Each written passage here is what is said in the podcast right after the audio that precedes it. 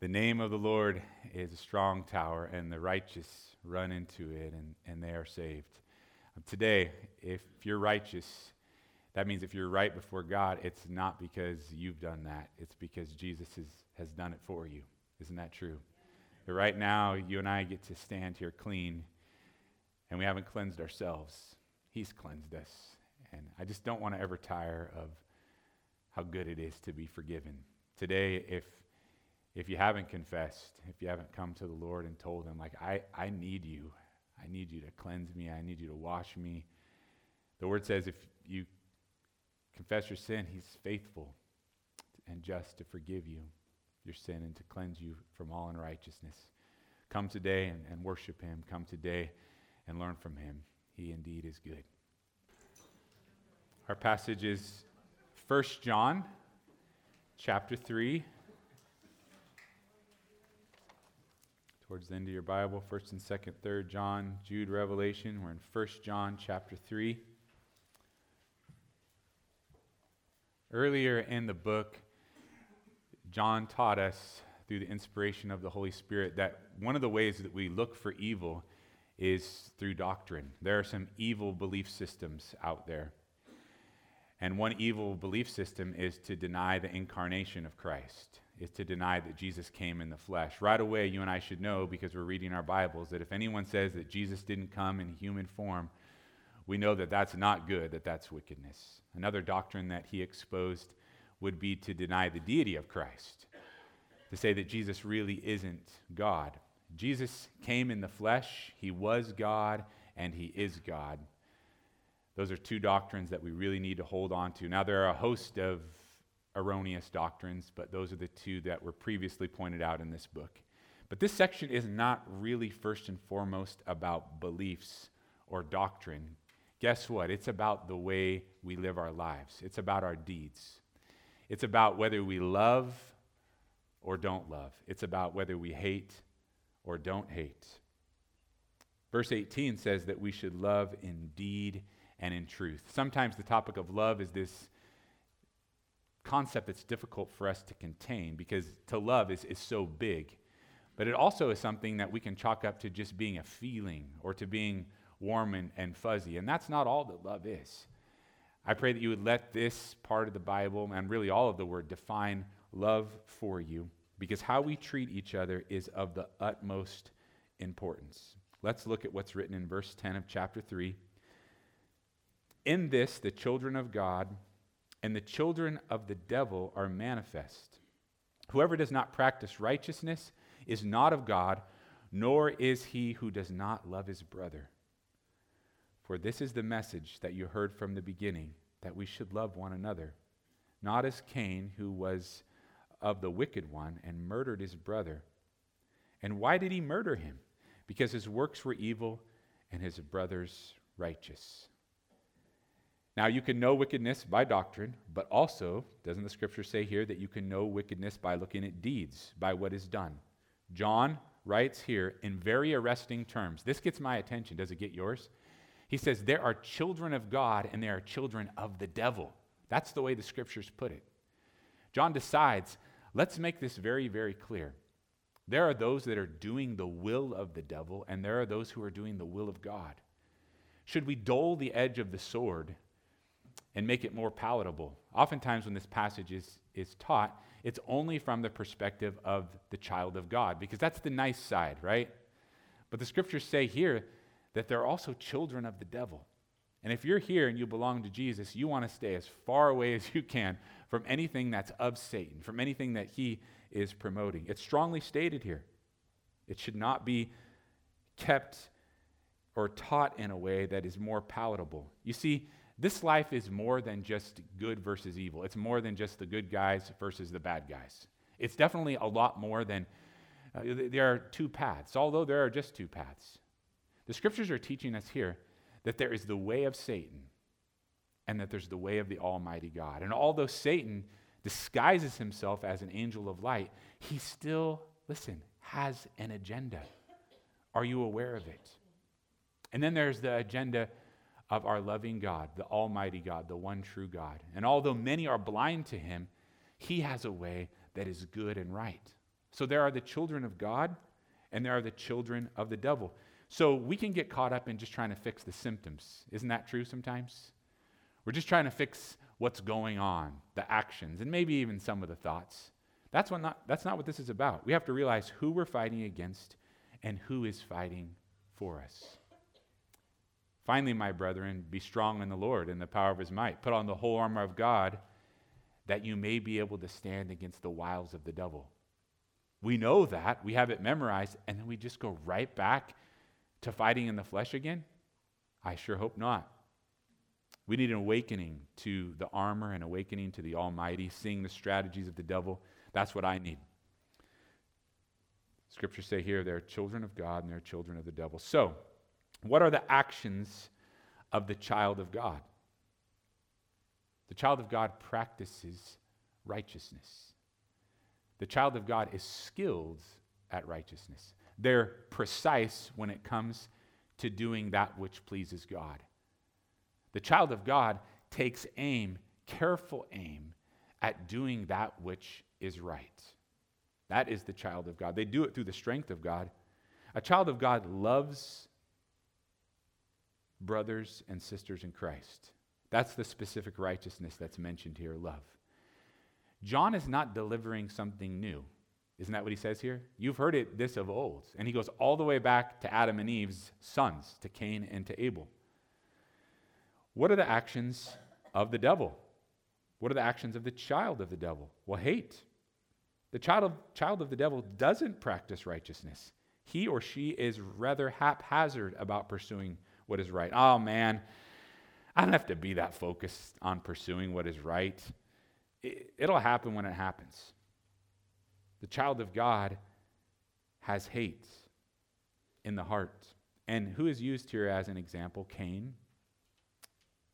He took his brother's life in a fit of rage. He was jealous, he was envious, and he blamed God for rejecting, rejecting him, even though he would not res- submit to God's righteous requirements. So, before we get into our points and really taking apart this passage, beware because we're tempted to say, well, I'm not like Cain, because that's really big, bad hate when you kill somebody. And I haven't killed anybody lately, anyways. So, I'm dismissed. But the Bible's going to back up here and get right into the heart and get right into the motive and teach us about what hate really is. And the Lord does this because He loves us, because He wants to keep us from going astray. This isn't anything new. He goes back to the, the beginning. Point number one lack of love becomes hate. Do you see where it said in your Bible, right there in the end of verse 10 Whoever does not practice righteousness is not of God, nor is he who does not love his brother. So when we don't love, that's the beginning of hate. You see, with Cain, he didn't just go out one day and kill his brother, right? It started with him not loving his brother. It started with him not caring, being ambivalent, lacking patience and goodness. And then it went to him being jealous and being full of resentment. His lack of love led to him despising his brother. Although most of us will never get to murder, we are prone to hate.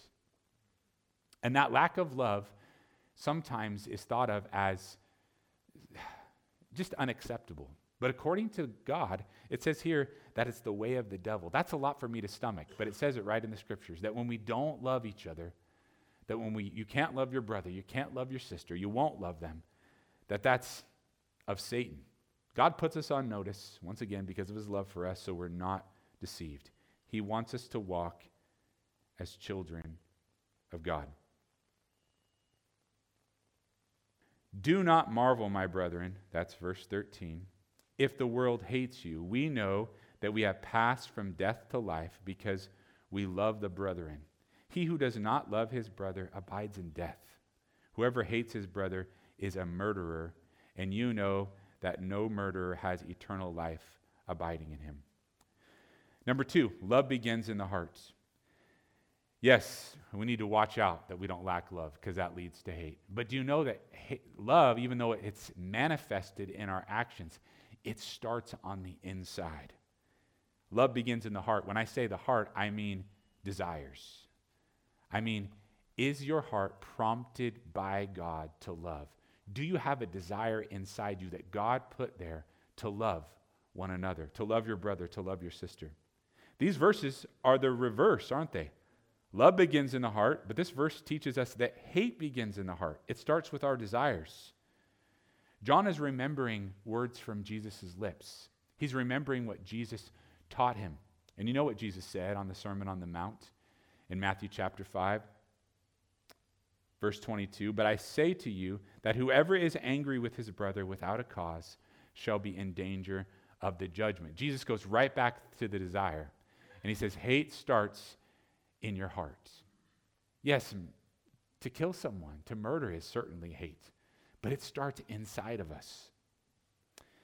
Sometimes we think of hate in the wrong way. We have like this hate-o-meter in our minds. And we think to ourselves, well, harboring some hate in my heart is like a, you know, it's like a one on the Richter scale.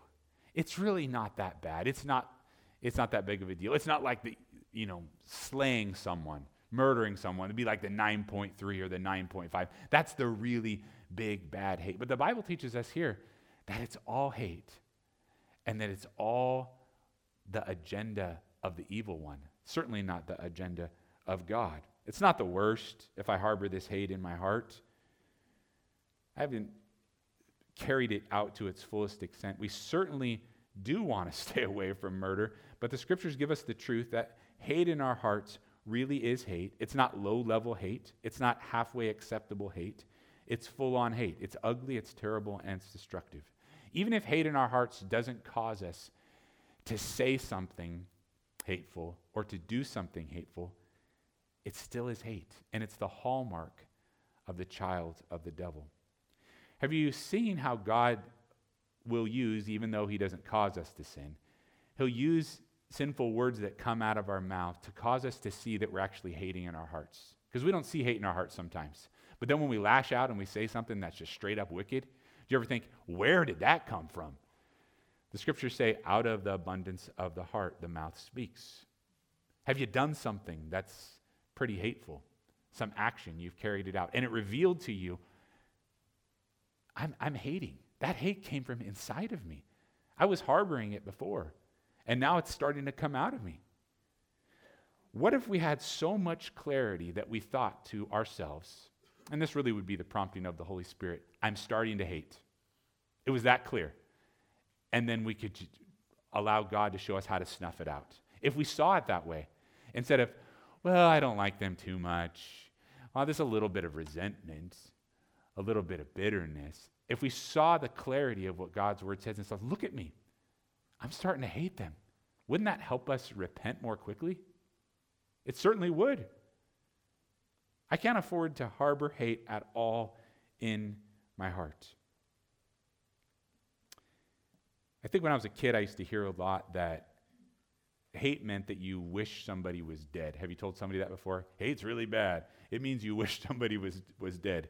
But hate comes way before that it's resentment, it's bitterness, it's hoping for ill will in a person's life. And it starts seemingly small but it is no small matter. We're not called to love the evil agenda that so many people have. That we're not called to love that, but we are called to love the person. Jesus said, "Love your enemies." Jesus said, "Pray for those who spitefully use you." This is my massive shortcoming. Loving people. You might say, oh, that doesn't sound too bad. Well, it is bad. The number one command is to love the Lord your God with all your heart, all your soul, all your mind, and all your strength, and to love your neighbor as yourself. So, isn't it a great sin to not love your neighbor? It is. We have a hard time separating. Look at the wickedness. And we should despise the wickedness, we should hate it. But when we despise the person, when we hate the person, that's certainly wrong before God. That's the work of the devil. He's causing me to despise someone that I'm supposed to be loving, even my brother or my sister. The prayer to love. Hate isn't just wishing somebody was, was dead, it's that despising, it's that resentment that starts inside. So, since love begins in the heart, hate begins in the heart, love begins with a change of your desires. Have you been prompted within, not just from the outside, to love your brother and sister in Christ? Has God done that work in you? What can you do to feed that love? Pray for people. Don't pray that they would have their, their teeth kicked in and that they would die a slow and painful death. Pray for their good. Pray for a good work of God in their heart. Even if you despise the way they're living their life and the things they're saying and the agenda that they're pushing, pray for people. Pray for a good work of God in their hearts because love begins in our hearts and our desires. That's the desire purification that we all need pure in heart towards those who persecute us, pure in heart towards the people who are in the family of God. Point number three is right there in verse 16. Do you see it? It tells us something else about love. Love lays down its life. By this we know love because he laid down his life for us, and we also ought to lay down our lives for the brethren. Love lays down its life. Who's the example? He, got a really, he has a really bad example here, which is Cain. And then he goes to the example of our Lord Jesus and says, This is what love is it's to lay down your life for the person that you're loving. Didn't Jesus teach this? He certainly did. Greater love has no one than this, than to lay down one's life for his friends. John recorded that in chapter 15 of his gospel. It's not, there's no greater love than to lay down your life for your friends. You're sitting among your friends right now. These aren't all your friends. Will you lay down your life for them? That's what Jesus taught. But more importantly, that's what Jesus did. Romans 5 6. I'll read from the New American Standard. For while we were still helpless, at the right time, Christ died for the ungodly. That's me. Helpless and ungodly, and he died for me. For one will hardly die for a righteous man, though, though perhaps for the good man someone would dare even to die. But God demonstrates his own love toward us, and that while we were yet sinners, Christ died for us. Jesus, that monumental act of the cross, proving his love to you and to me. This massive display of love, this huge deed sh- showing us one extreme evidence of love. He took our place, He took, took your place in mine. I hope that I could love like that if I was called to. But most of us will not have to show love in one monumental act.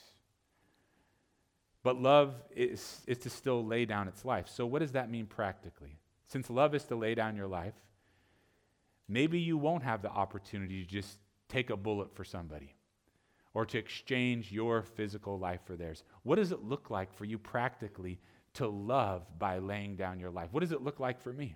I heard a commentator put it this way, and I couldn't find which commentator it was, but it's a great example. If you were to pay a huge debt, say $5 million, that's a lot to lay down. But instead of paying that debt in one lump sum and just saying, here's the five million, you paid it one quarter at a time, just 25 cents at a time. Some patience here, some kindness there. Not keeping a record of wrongs here, not being rude there, not failing when other so called friends have fled. Wouldn't that still be laying down wouldn't that still be paying the debt? Wouldn't that still be laying down your life? It's just in small increments. You see, you and I think in terms of like what like massive thing can I do to love? And God may give you that opportunity to do something really big. But oftentimes it's like we're laying down our lives in quarters, aren't we? And saying, Here I am, Lord. We sang today, like I surrender. Like, how are you loving others? Just one bit at a time. Not in a fickle fashion, but in a faithful fashion, laying down your life for your fellow Christian, one good decision at a time, one piece of commitment at a time. Look for ways, because God's provided them to you, that you can give of yourself. When you lay down your life, that's sacrificial. You see, I'm pretty good at giving in my abundance. Like, I have extra. Guess what? I'm, I could just give it away. But laying down your life is to give of yourself. It's to give when you're tired. It's to give when you're beyond being inconvenienced. It's, it's to follow through when things are difficult. Isn't that when it's difficult to love? Actually, that's what love is. It's I'm going to give that bit right now to the person near me. And I'm looking for ways to do that. That's what love does. It starts in my heart, it starts in your heart. It's not just something extrinsic, it's something intrinsic. And then it's often in little bits and pieces. Are you paying attention to your opportunity to love? Or are you thinking it's going to be some massive, massive thing when really it's just step by step, looking for needs, giving away God's grace, being faithful because He was first faithful to you. Lay down your life. Greater love has no one than this than to lay down one's life for his friends. Now look at verse 17.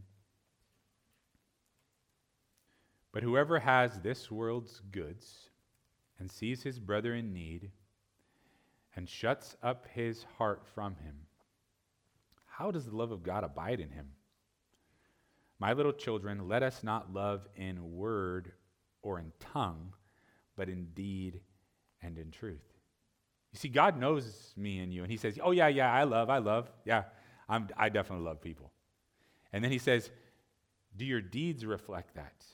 You're laying down your life in quarters, a piece at a time, as the Lord prompts you. Point number four is that love meets tangible needs. Sometimes we think, well, there's the spiritual and then there's the physical. There's the, tangi- there's the tangible and then there's that which lasts forever. The Bible's teaching us here that when you meet a tangible need, you have the goods. Isn't that what the Bible says? You have a way to meet the need, and then you get it done. That that's a spiritual act of service. Now, needs are difficult to define because so many of us are so affluent. But our monetary wealth doesn't release us from this requirement of love, does it? The scriptures don't say, well, if you have the world's goods and there's lazy people that don't deserve your money, you don't have to give it to them or if there are entitled people, or if there are people who, who are working the system, they're users. No. It says in the scriptures that do good to all, especially to those who are of the household of faith. James puts it this way in his book, chapter 2, verse 15. If a brother or sister is without clothing and in need of daily food, and if anyone says to them, Go in peace, be warmed and be filled, and yet you do not give them what is necessary for their body, what use is that? No use. You just say, I love you. Go and, and have your needs met somewhere. So if you have a way to meet a need, if you have a way to give, then act in love. Love meets tangible needs. Yes, there are lazy people. Yes, there are users. But tangible needs. Go out and say, in the name of Jesus. Make sure that people know th- this isn't me. God gives us the opportunities. We just don't always take those opportunities. Verse 19. And by this we know that we are of the truth and shall assure our hearts before him. For if our heart condemns us, God is greater than our heart and knows all things. Beloved, if your heart does not condemn us, we have confidence toward God. Number five, loving others brings assurance of salvation. Loving others brings assurance of salvation. I'm going to ask a scary question, but I really think it's worth asking. I've been through this myself since it's in the Word of God. I know that some of you have gone through it also. Have you ever asked the question of yourself, Am I even saved? Or, or am I just faking it? Has that question ever been in your heart or your mind before where, where you're thinking, do I belong to God? Am, am I a child of God? And even though the Lord has assured you in the past of your salvation, the enemy is there. The devil's there with his darts, w- with those doubts, and he, he thrusts them at us. Am I even saved? You see, here there's a portion of Scripture that teach us one of the ways that we can know that we're saved. And you can know that you're a child of God. Now, I'm not saying that you should know, because let the Word of God unearth the truth in you. But it is possible, and not some remote possibility, that you can know that you're going to heaven. That you don't have to wonder your whole life, well, I kind of think I'm going to heaven. I kind of think I'm a child of God. But you can indeed have assurance of salvation.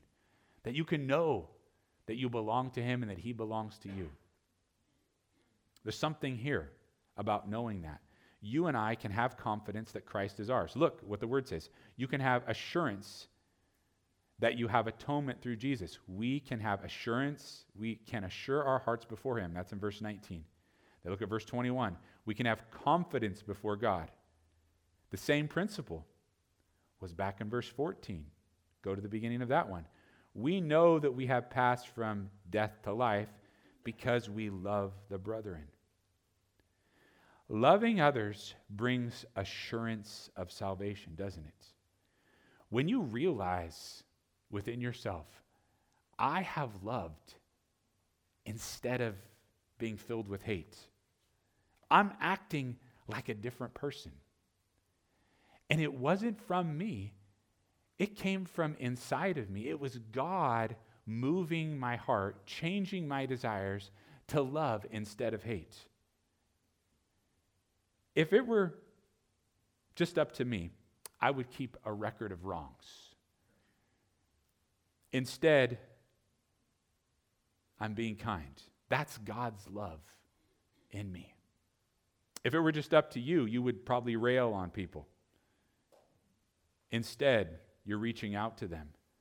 That's God's love in you. If it were up to me, if it were just up to you, you would schedule your pleasures, your interests, your hobbies, and then you'd also schedule the work that helps you earn the money so that you could pursue those pleasures and, and hobbies and interests. Instead, or in addition to, I should say, you're also scheduling service because God has changed your heart. Would you schedule serving other people because that's one of the ways you love them just in your own goodness? No. You're spending your life, you're laying down your life one quarter at a time with each meal that you make for somebody else with each Sunday school class that you teach. And they're not your kids, they're not your grandkids. You're laying down your life with each quor- one quarter at a time, with every toilet that you clean and every square of the carpet that you vacuum here at the church. When you lay down your life, when you love, that's evidence that you belong to God. Now, it is possible that, you know, you could just, oh, I'm being pressured by these people. You know, we do not want you to to pressure you to do something that God isn't pressuring you to do. But if that's coming from inside of you and you're like, I am prompted to love.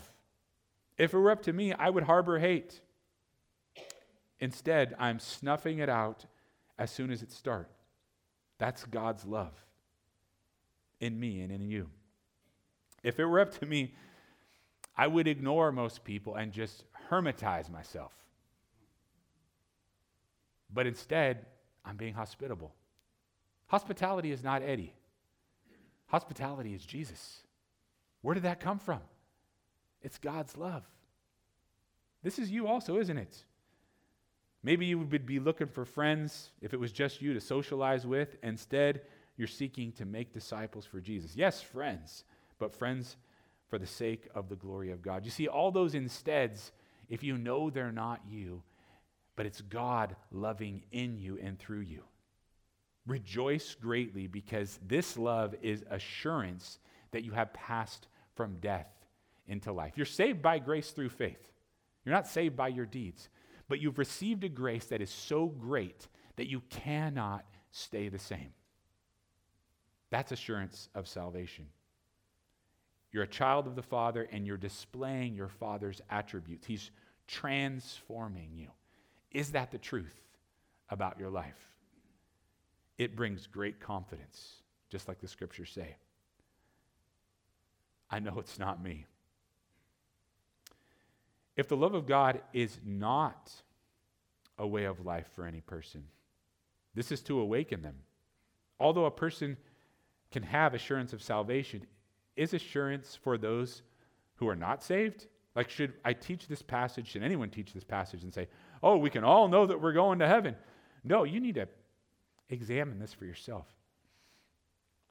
These verses are to get our attention. And if we are loving just in word, but not in deed, should we be sure of our salvation? Don't be sure of your standing if you shouldn't be. But you know if God has prompted and you are carrying out a life of love. And you know if it's the Lord and not you. And let that minister to your heart. If that's not happening in you, why isn't it? Don't you want to follow after Jesus?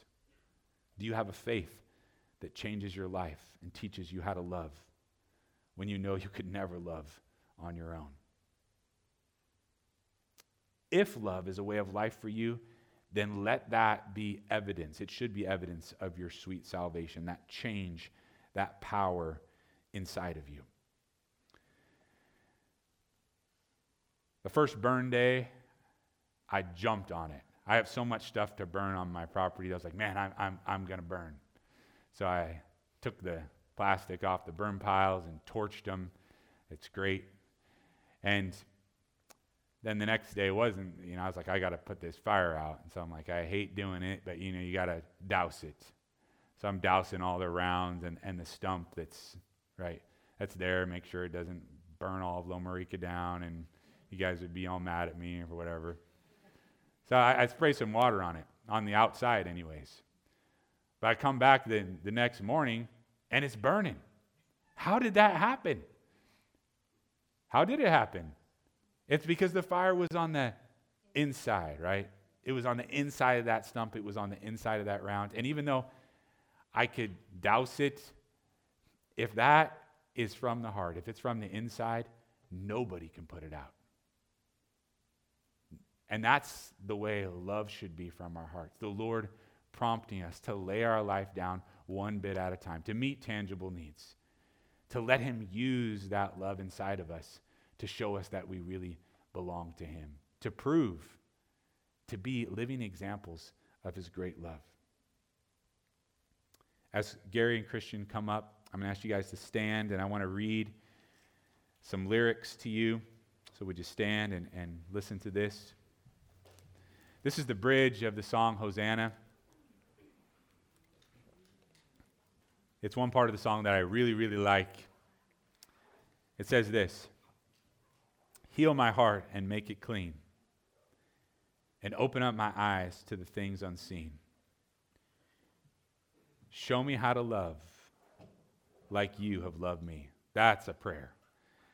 I, I mean, Jesus has loved you abundantly. He's lavished his love upon you. And are you praying from the heart, teach me how to love other people the same way that you've loved me? Man, am I falling short. But still, it's the call and he's given the power to do so. Show me how to love like you have loved me. Break my heart for what breaks yours. God, if it grieves you, I want it to grieve me. Everything I have for your kingdom's cause as I walk from earth into eternity. Lord, I thank you for the love that you pour into our hearts. I just know that it's from you and not from, from us. I pray, God, that that would give us great encouragement. That even though we fall down and we fail to love sometimes, Lord, we just turn right back around and we say, Lord, I'm sorry. I want to love like you love again. Thank you for calling us your children. I just think, like, what manner of love you've given to us that you have called us your children. But then you've also told us how to act like your kids and how to not be the child that's of the devil, Lord. And so I, I pray for this love to not be lacking in our lives. In a world that is definitely full of, of hate, it's not hard to find. I, I pray that we would shine, give away one bit at a time the sacrificial love that you've given to us. I pray that as we sing this song, we would worship you in spirit and in truth, and that we go as we go from this place, we would not just love in word or in tongue, but we would love in deed and in truth. Lord Jesus, we pray in your name. Amen.